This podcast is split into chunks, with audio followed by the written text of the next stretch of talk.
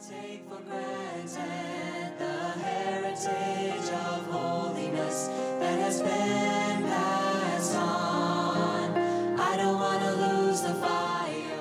Welcome to Convention Pulpit, Wesleyan Voices Past and Present, brought to you through the Ministry of Interchurch Holiness Convention. Visit our website for an entire library of great sermons and more information on this ministry www.ihconvention.com.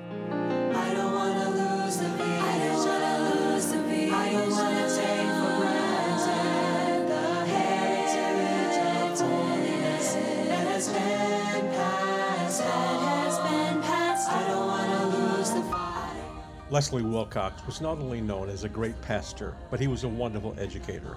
He served for 23 years on the campus of God's Bible School and College in Cincinnati, Ohio. He preached this sermon in 1979 at the Dayton, Ohio Interchurch Holiness Convention, and he titles it Holiness. I know you will enjoy this wonderful sermon. Keep passing it on, keep passing it on, and I don't don't wanna take for granted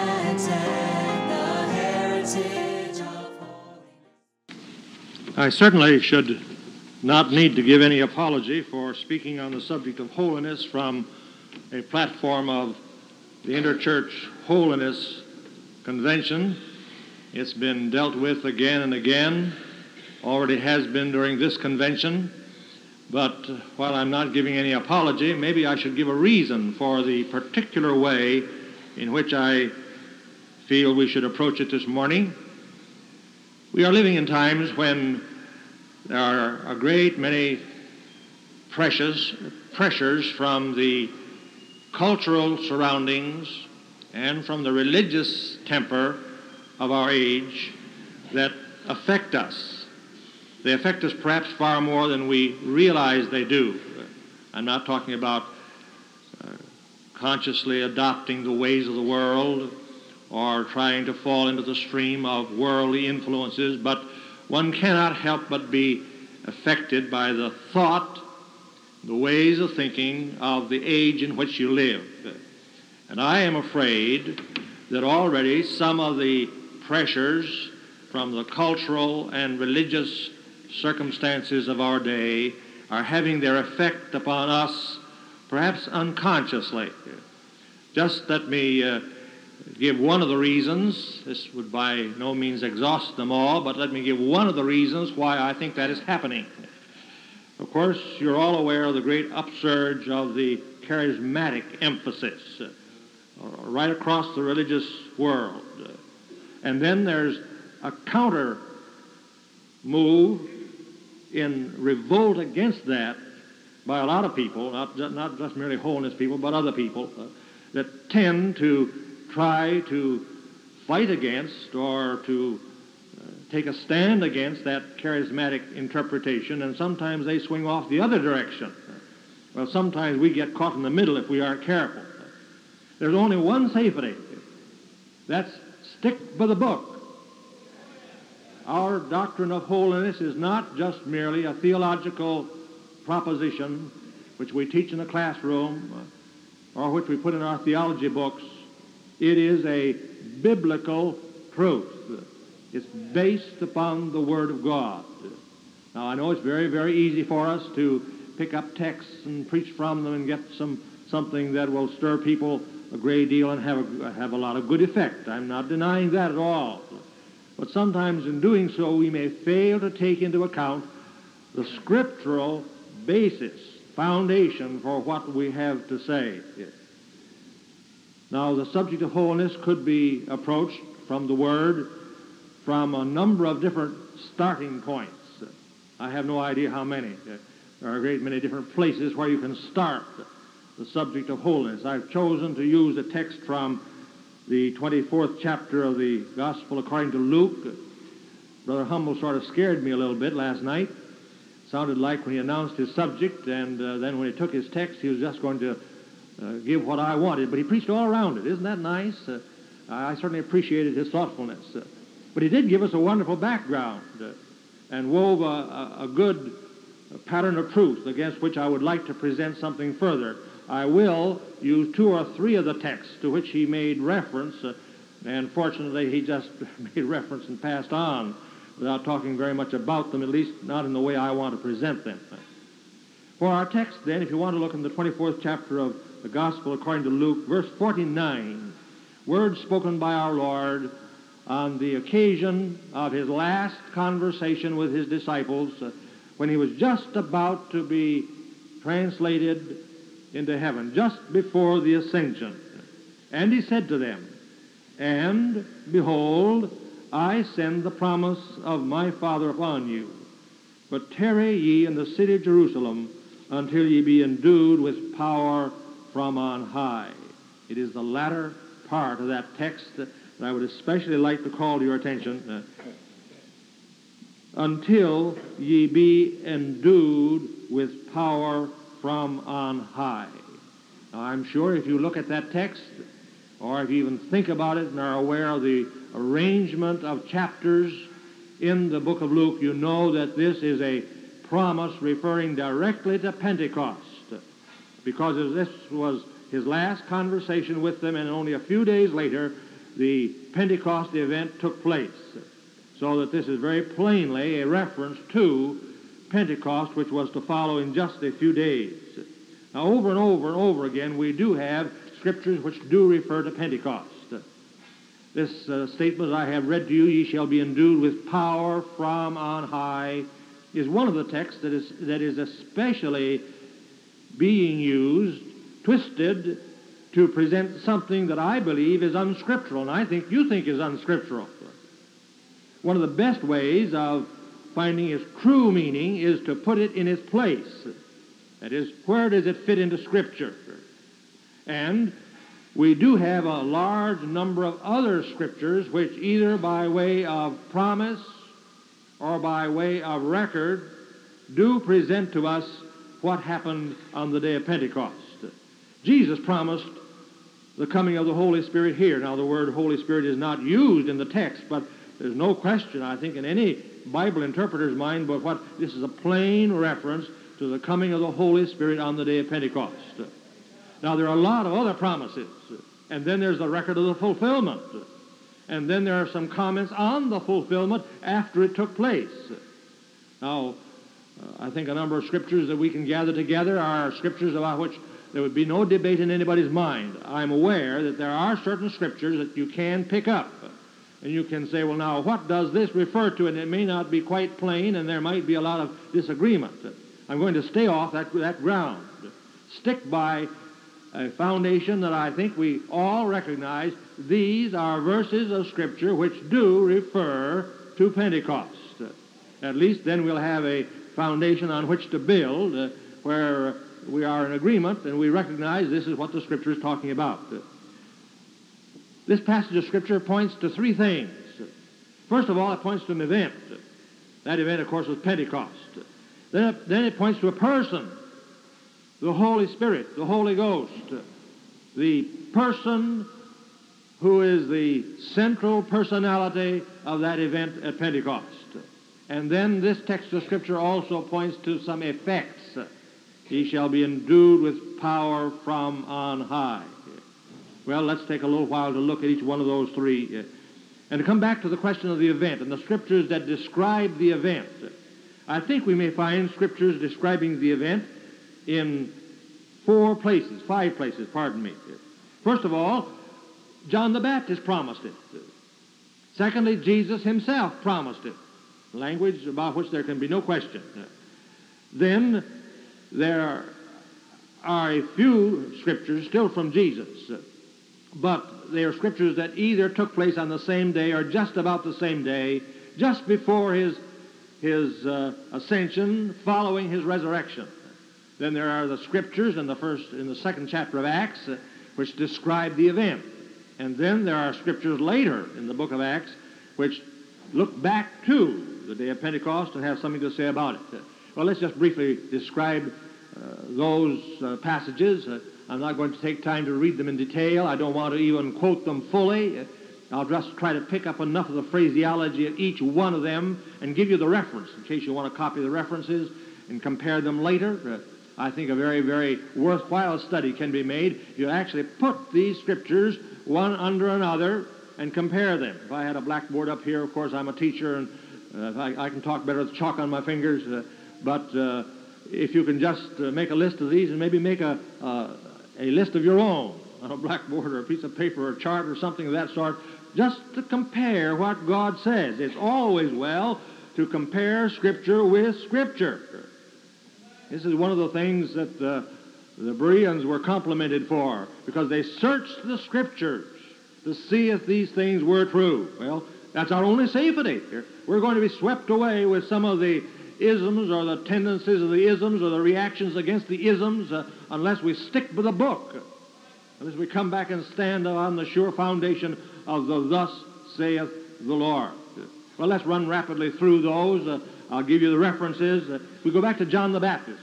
In each one of the Gospels, there is a record of John the Baptist's prophecy or promise that though he baptized with water, there was coming another after him who would baptize with the Holy Ghost.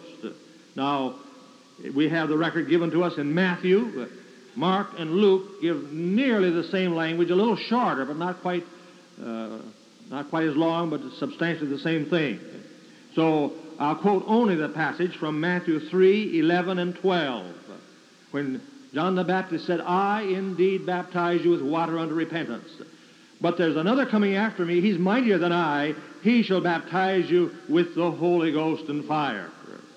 Then, of course, we have the statement uh, of uh, Jesus in John, uh, where he says, This is he that baptizeth with the Holy Ghost. And I guess I forgot to write down that reference. It's the first chapter of the Gospel of John, in case you want to look.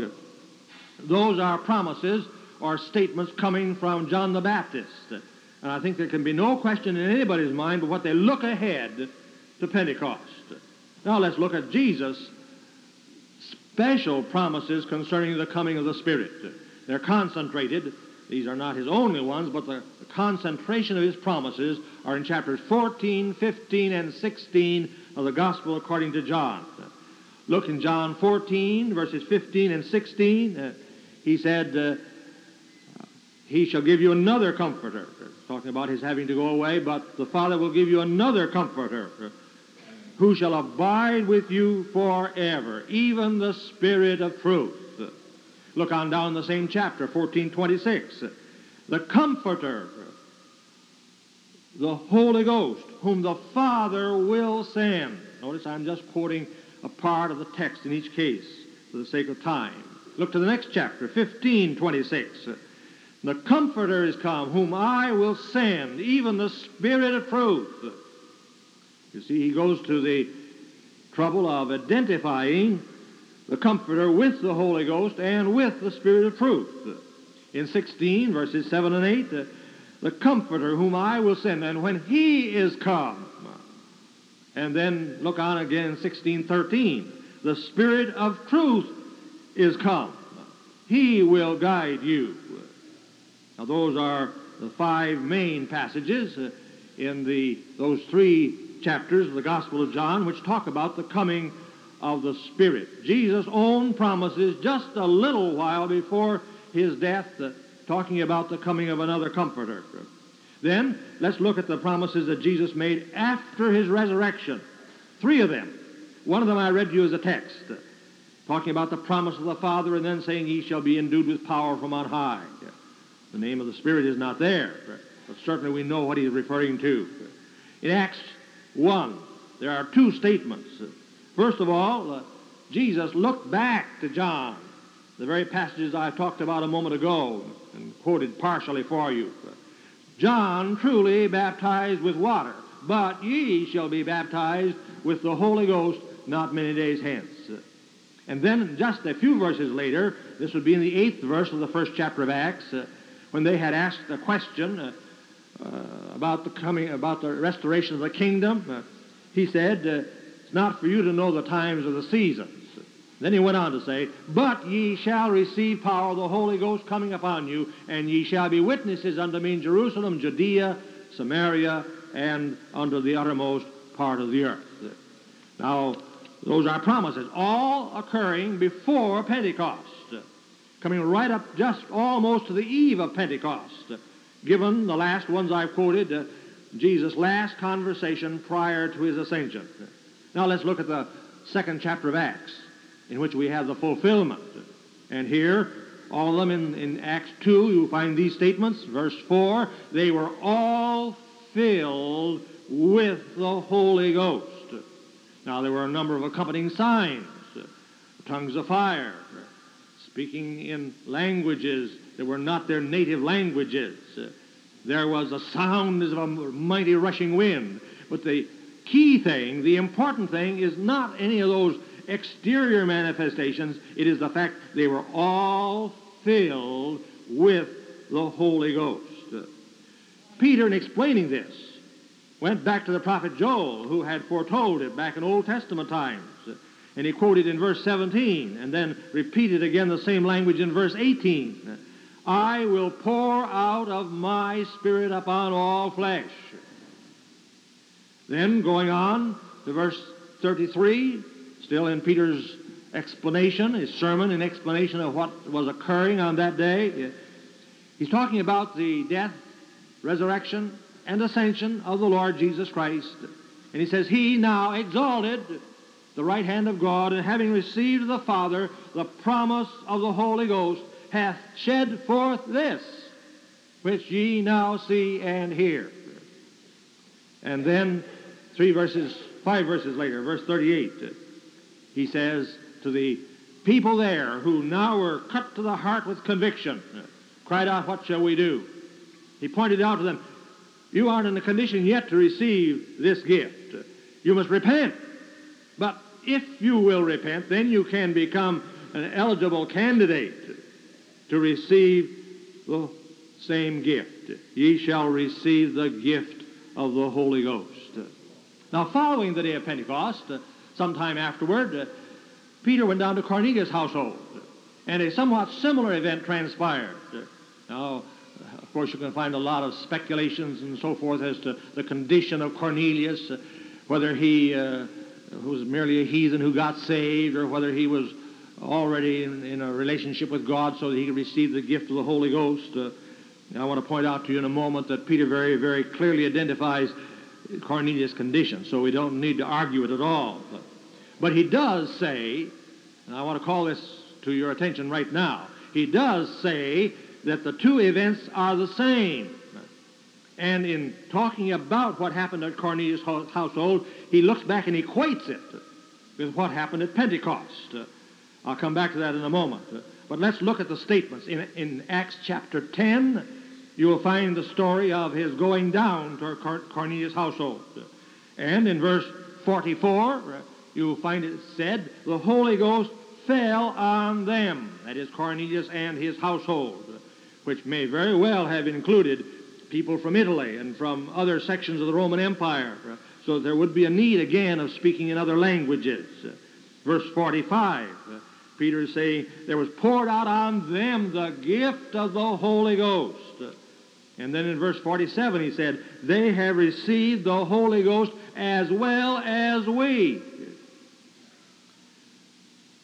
But the story wasn't all over with.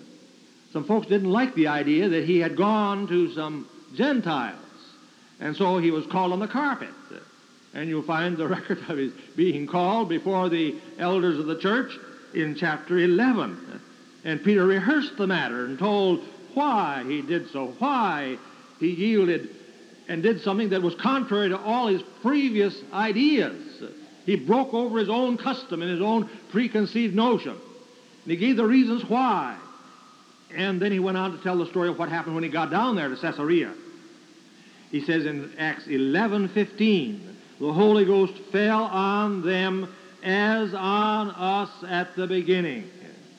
Verse 16, then remembered I the words of the Lord Jesus. Ye shall be baptized with the Holy Ghost.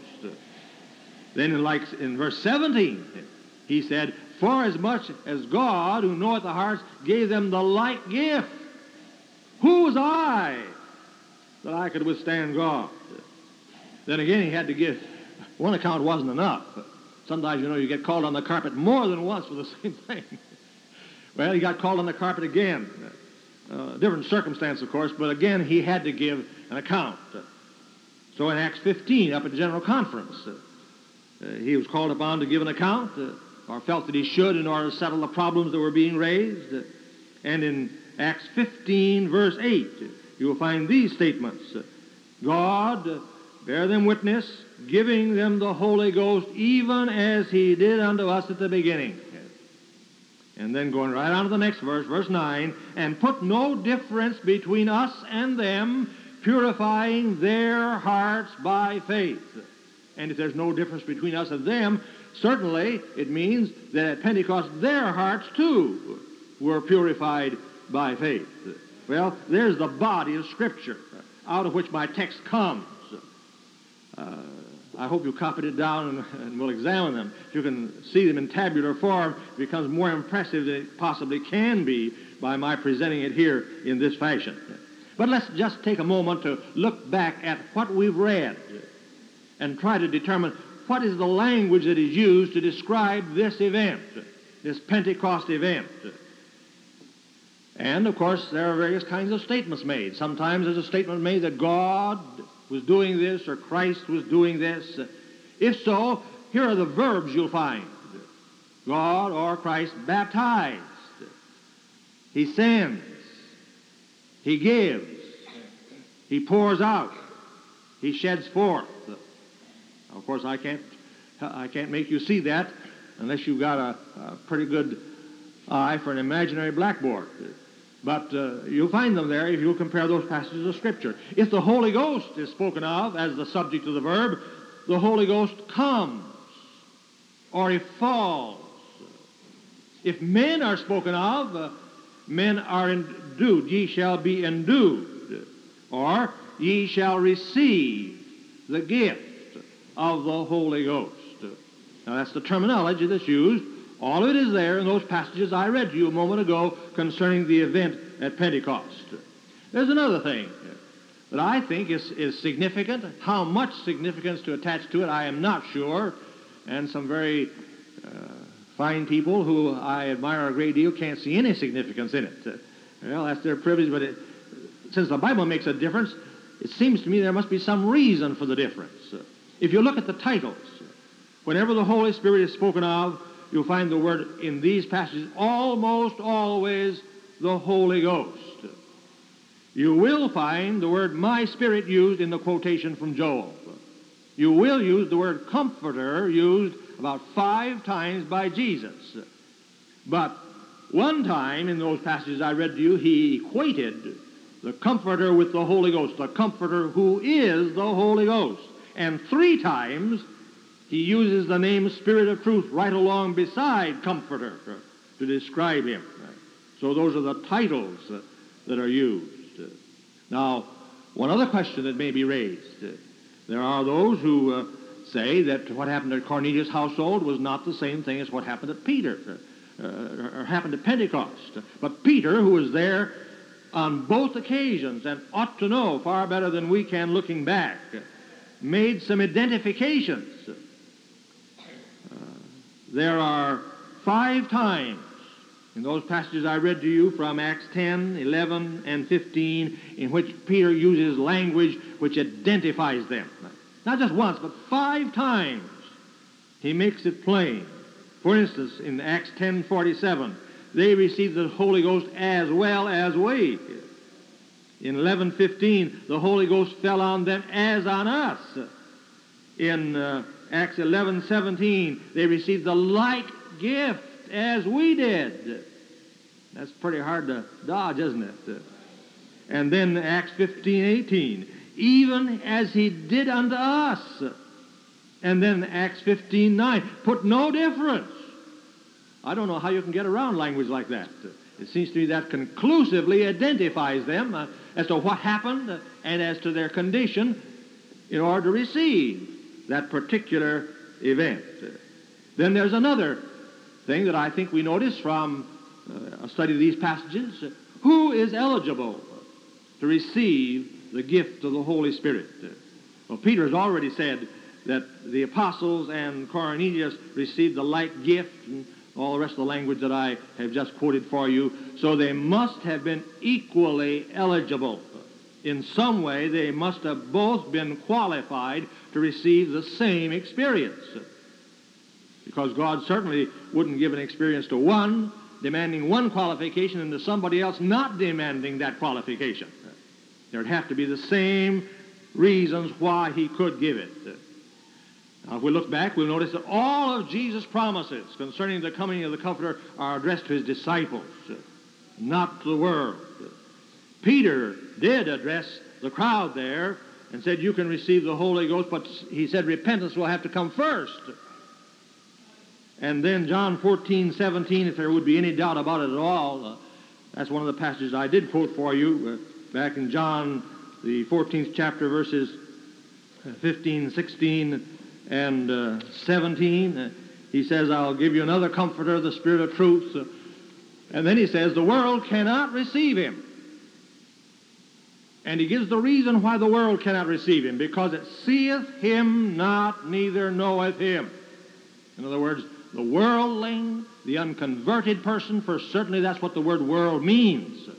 The unconverted person has no qualifications, no spiritual aptitude, no spiritual capacity might be a better word to receive him. They're still in sin. So he says, The world cannot receive because it seeth him not, neither knoweth him.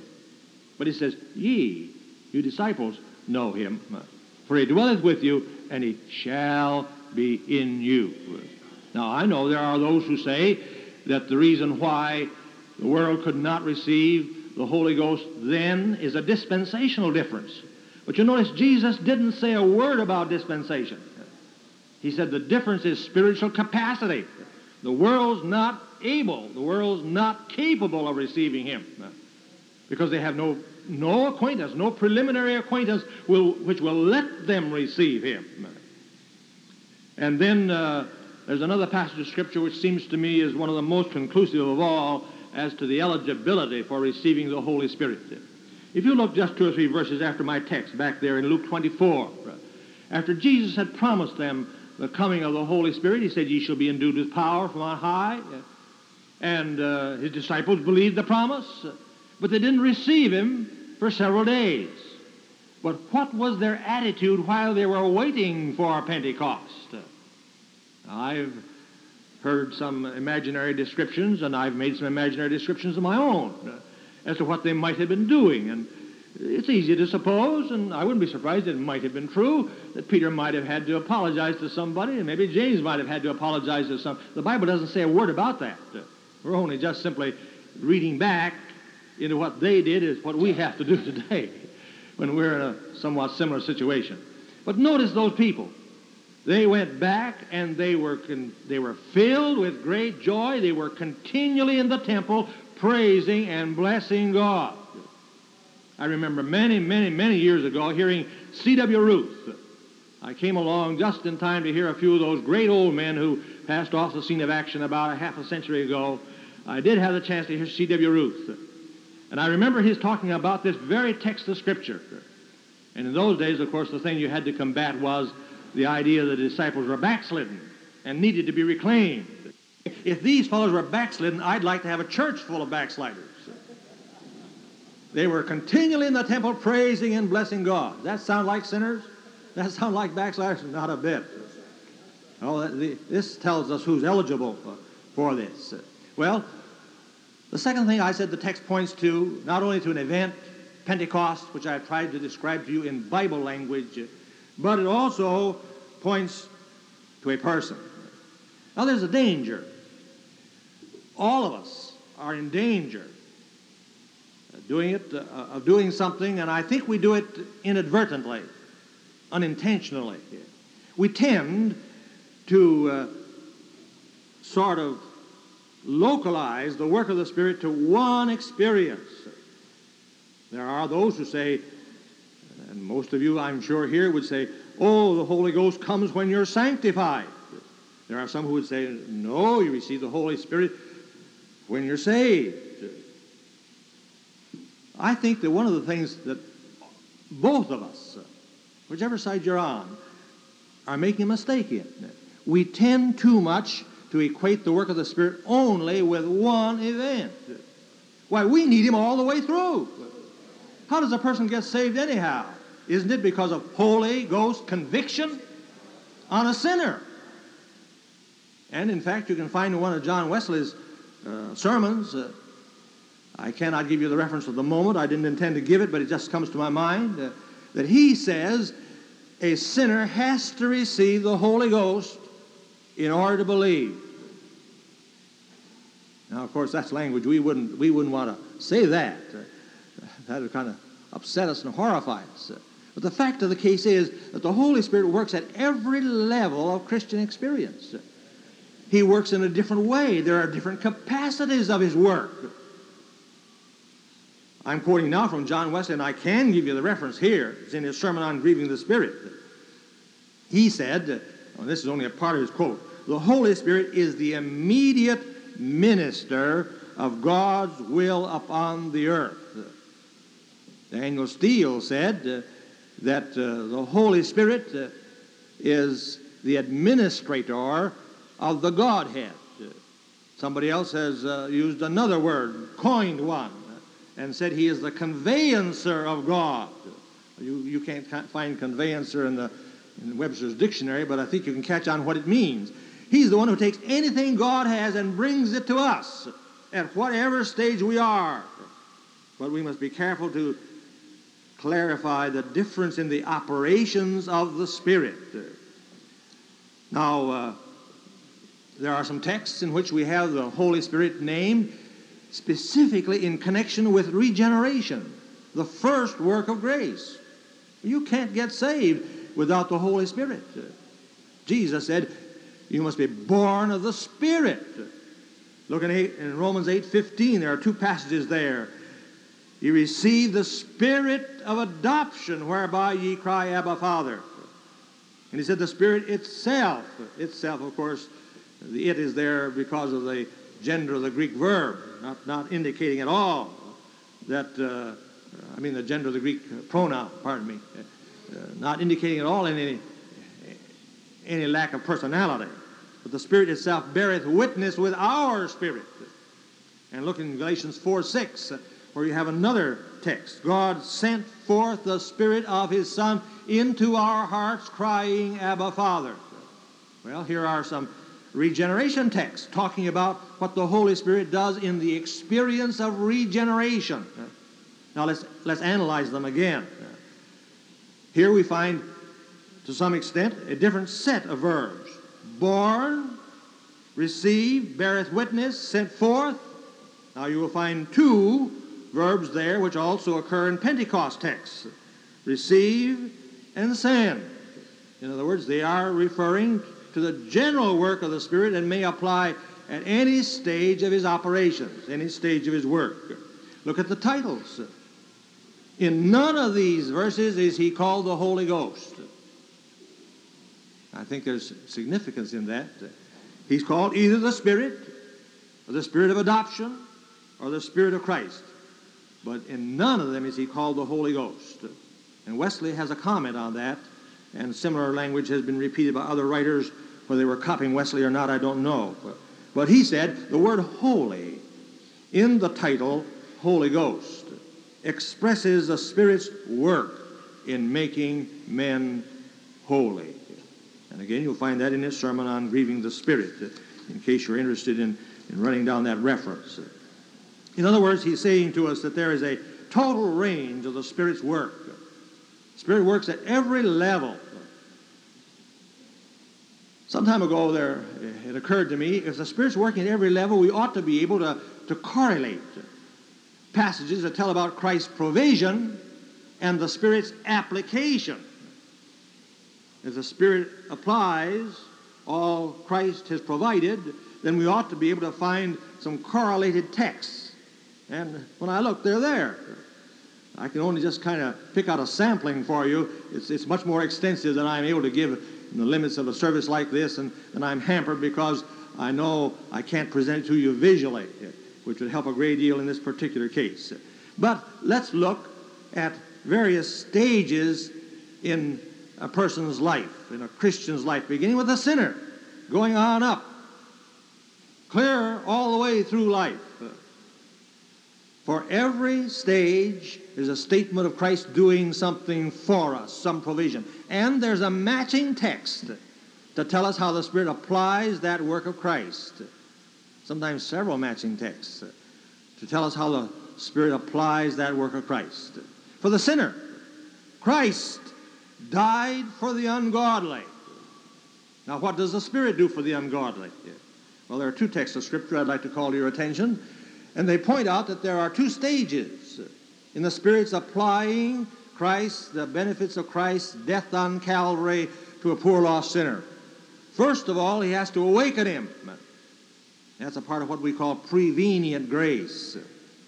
And then he has to make him a new creature. And that's a part of what we call saving grace. So we find the, the scripture says, uh, when he, the Spirit of truth, is come, uh, uh, one of the things he will do uh, will be to convince or reprove, is the word in our King James Version, reprove men of sin. We call it old fashioned conviction. And then it also says, born of the Spirit.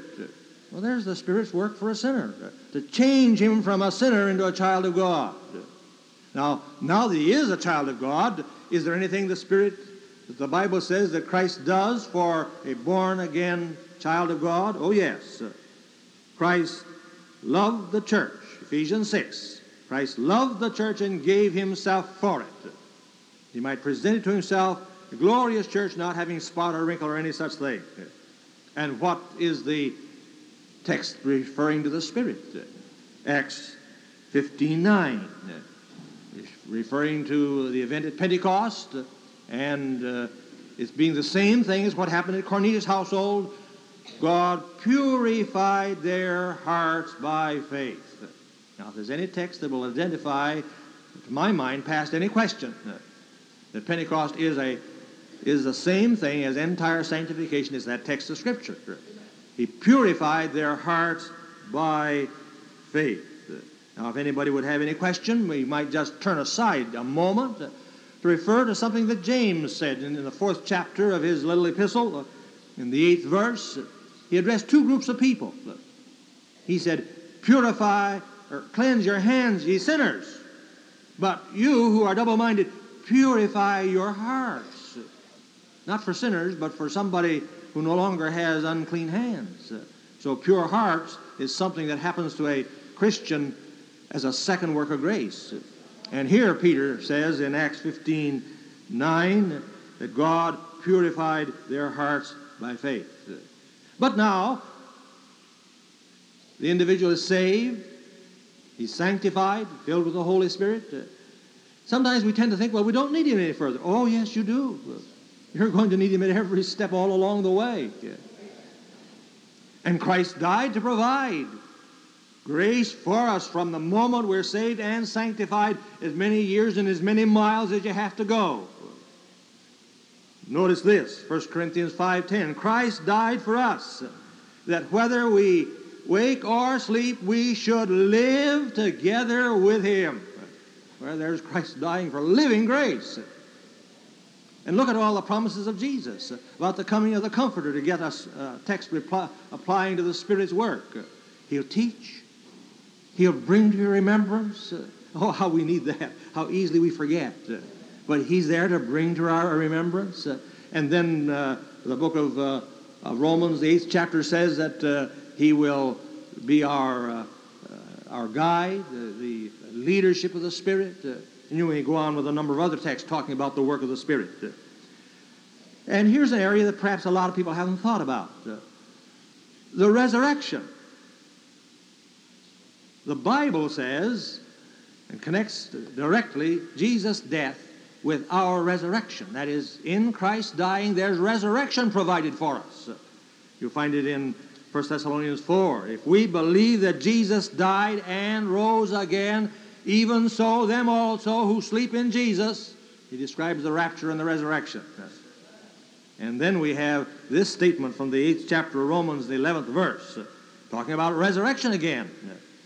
If the Spirit that raised up Jesus from the dead dwell in you, that Spirit shall also quicken your mortal bodies by his Spirit. I haven't quoted that quite right. God shall quicken your mortal bodies by his Spirit that dwelleth in you. Well, that puts the work of the Spirit even up to resurrection. John Wesley refers to that as, as one of the, the benefits of the Spirit's work. And again, I can't give you that reference. Well, there is one other thing I would like to call your attention. I said this pointed to some effects. Two words there in that text of Scripture that I used. Uh, ye shall be endued with power from on high. Now, those two words, power and endowment, are words that oftentimes produce a wrong idea. Now, we've come to use the word endowment as though it were some miraculous manifestation. But the word endowment is just simply, and the, the Greek word is, all, is spelled almost exactly the same as, our, as the English verb endue. It means to clothe. It is used 28 times, including my text, in the New Testament. 13 of those times it's used just simply putting on clothing. Like uh, John was endued with, uh, with a leathern girdle and, and uh, camel's hair. It's used of, they're putting the purple robe. They, they endued Jesus with a purple robe. It's used uh, in other passages, five times, or uh, pardon me, 13 times concerning clothing, just, just mere clothing. Five times it's used of our being clothed with a resurrection body. Those are mostly in the 15th chapter of 1 Corinthians. Then there are 10 times in which it is used in a spiritual sense. That is, as one puts on clothing, so, so there is something to put on as far as a Christian is concerned. And this will help us to see what is meant by being endued. Four times is the Christian's armor. Most of them in Ephesians 6, one back in Romans, uh, one in Thessalonians. Uh, but uh, put on the Christian armor. Two times, put on Christ. Two times, put on the new man. And one time, Colossians 1 3.12, put on as the elect of God. And listen, bowels of mercies, kindness, humbleness of mind, meekness, long suffering. Isn't that the kind of endowment most of us need? It isn't some mighty miraculous manifestation uh, that'll put a halo around our head or something of that sort. Uh, no, we need the practical thing that'll help us to live right, live kind, and live gentle, and live holy down there in the stress and the tear of life. And then, of course, my text here, power, be endued with power from on high. In the light of these, I'm saying that the endowment is an endowment of power for holy living. Then there's the word power, endued with power. Now, that word power occurs a great many times seems to me, if I remember correctly, I, I didn't put down the count here. I think it occurs something over 170 times in the New Testament. Uh, only about uh, two, only about one third of them is it even translated power. The word itself actually means ability of any kind. Now we tend to think of power as some great mighty manifestation, and you've heard it said over and over again that the Greek word for power means dynamite. Well, that's totally wrong. They've turned it right around. Dynamite comes from the Greek word for power. But so does dynamo come from the Greek word for power. And so does dynamic come from the Greek word for power. So that God's power isn't always explosive. Of course, we'd like to have the explosions, uh, the dynamite. But sometimes it's the steady pull of the dynamo. And sometimes it's that dynamic, that inner fortification comes only from the presence of God within the heart. Uh, so, uh, since the word uh, dunamis, the Greek word from which dynamite, dynamo, dynamic come, uh, occurs so many times in the New Testament, it was entirely impractical to try to look at them all. So I tried to find, and I think I had them all, places where the word power is used with the word spirit. The Spirit's power in men there are two passages particularly. One is in Romans 15, two verses, one in 13, one in 19. Peter, uh, Paul says uh, that uh, God had given him power in, the, in his ministry, so that with mighty signs and wonders he was able to preach the gospel of Christ fully. You find that in Romans 15 19. That was for Paul, an apostle. Back up to verse 13, Romans 15 13, where again we have spirit and power. And here, that spirit, the power of the spirit, produces joy and peace and hope. Quite a lot different, isn't it? I think what Paul is saying is just simply this that the power of the Spirit enables you for the holy, living, holy service, holy activity, whoever you are. If you're a Paul, all right, then you get some, some special help for the place Paul has to fill. If you're just a common, ordinary person, you're not going to get the power that Paul needed. You don't need it. God doesn't waste it. But He'll give you the power you need to live right down there where you are. Unseen, maybe, unnoticed, but power to live there under the trials and the rub of everyday life. Another passage, 2 Timothy, the first chapter and the seventh verse. God has not given us the spirit of fear, but of power. And then I think he explains that power by saying, and of love and of a sound mind. Now, you're well aware, just as uh, aware as I am, of the fact there's a lot of misuse made of the word power. And maybe you get advertising, I don't know where they got my name, but I get advertising uh, talking about uh, uh tremendous miracle uh, campaigns, uh, healing, and if you'll only send back a little offering of $5 in this envelope, You'll always have prosperity. You'll be a rich man. I think that's, that's almost blasphemy. I think that's a terrible travesty on the power of God. But there are a lot of people who are talking about that sort of thing. They seem to think that power means a Samson or a Hercules. No, that's not what it means. It means an inner stability for every Christian, and when necessary for public ministry, the kind of power it takes to preach the gospel of Christ in a convincing manner, backed up by the power of the Holy Spirit. Now, sometimes those folks who appeal to miracle power will quote the text of Scripture Jesus Christ the same yesterday and today and forever. In other words, uh, if Jesus Christ is the same yesterday and today and forever, we ought to have the same healings uh, that he had. Uh, we ought to be able to uh, speak in tongues, and, and uh, everybody ought to be able to be rich. It seems they, they like those three things. Now, it's strange that they don't uh, pick out some other things. If they're really going to say that Jesus Christ is the same yesterday, today, and forever, why don't they multiply loaves? Why don't they walk into a cemetery and call somebody out like Jesus did over at Bethany? Well, it's obvious why they don't. They only pick the things they like, and the whole thing is a mere sham and a pretense. Now, just note that text of Scripture. It didn't say Jesus Christ does the same yesterday and today and forever. That's the way they want to interpret it. But it doesn't say that. It says Jesus Christ the same. In his character, in who he is, he's unchanging. Always and forever the Son of God. Always and forever the Savior always and forever the Redeemer. But he isn't doing today all the things he did yesterday. He isn't walking on water today. He isn't creating worlds today, as far as I know. Of course, I don't know what he's doing way out there at the far reaches of, of space, but as far as I know, he's not creating worlds today. He's not dying on the cross today. He did them, but he's not doing them now. And then there are some things he's going to do, he's not doing now.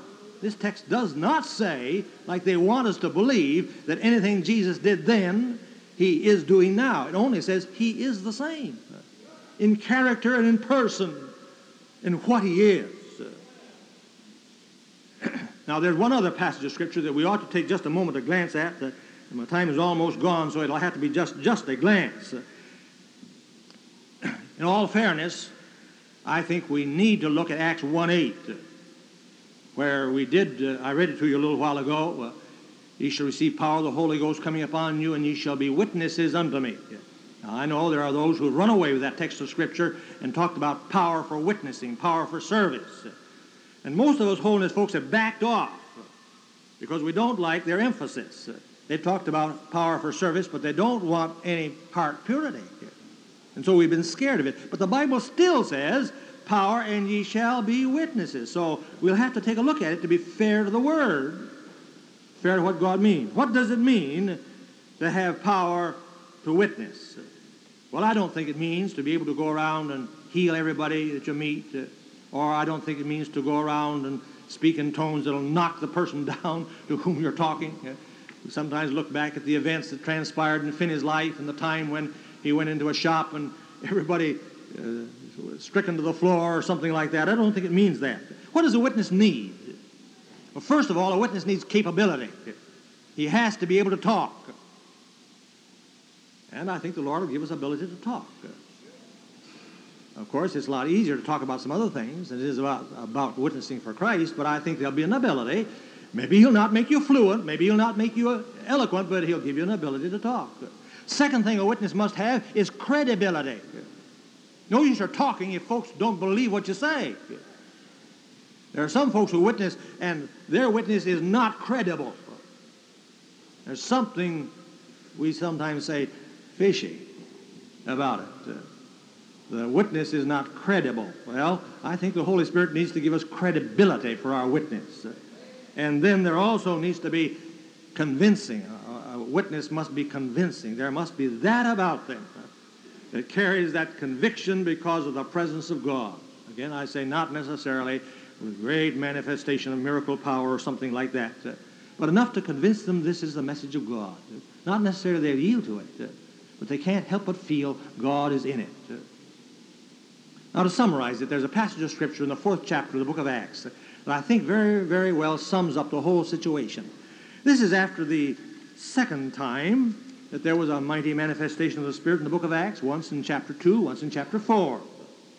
And it says concerning them at the end of that fourth chapter, it said, with great power gave the apostles witness of the resurrection of the Lord Jesus and great grace was upon them all. Well, I think that's the fulfillment. Ye shall be endued with power. For eleven men, the apostles, with great power gave they witness of the resurrection. Now, I don't know how many disciples there were at this time. There were 3,000 converted on the day of Pentecost. there were more than, uh, than uh, 11 to begin with. There were 120 in the upper room. Uh, 3,000 converted on the day of Pentecost. Then there's 4,000 mentioned in the, in the fourth chapter, whether that's including the 3,120 before or added to them, I don't know. But, but at any rate, uh, you've got not less than 3,120. And 11 of them have great power, uh, and uh, 3,109 have great grace.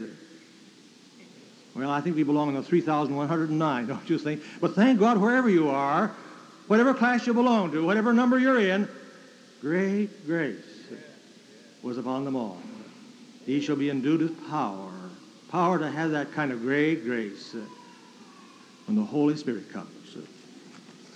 I don't want to take for granted the heritage of holiness that has been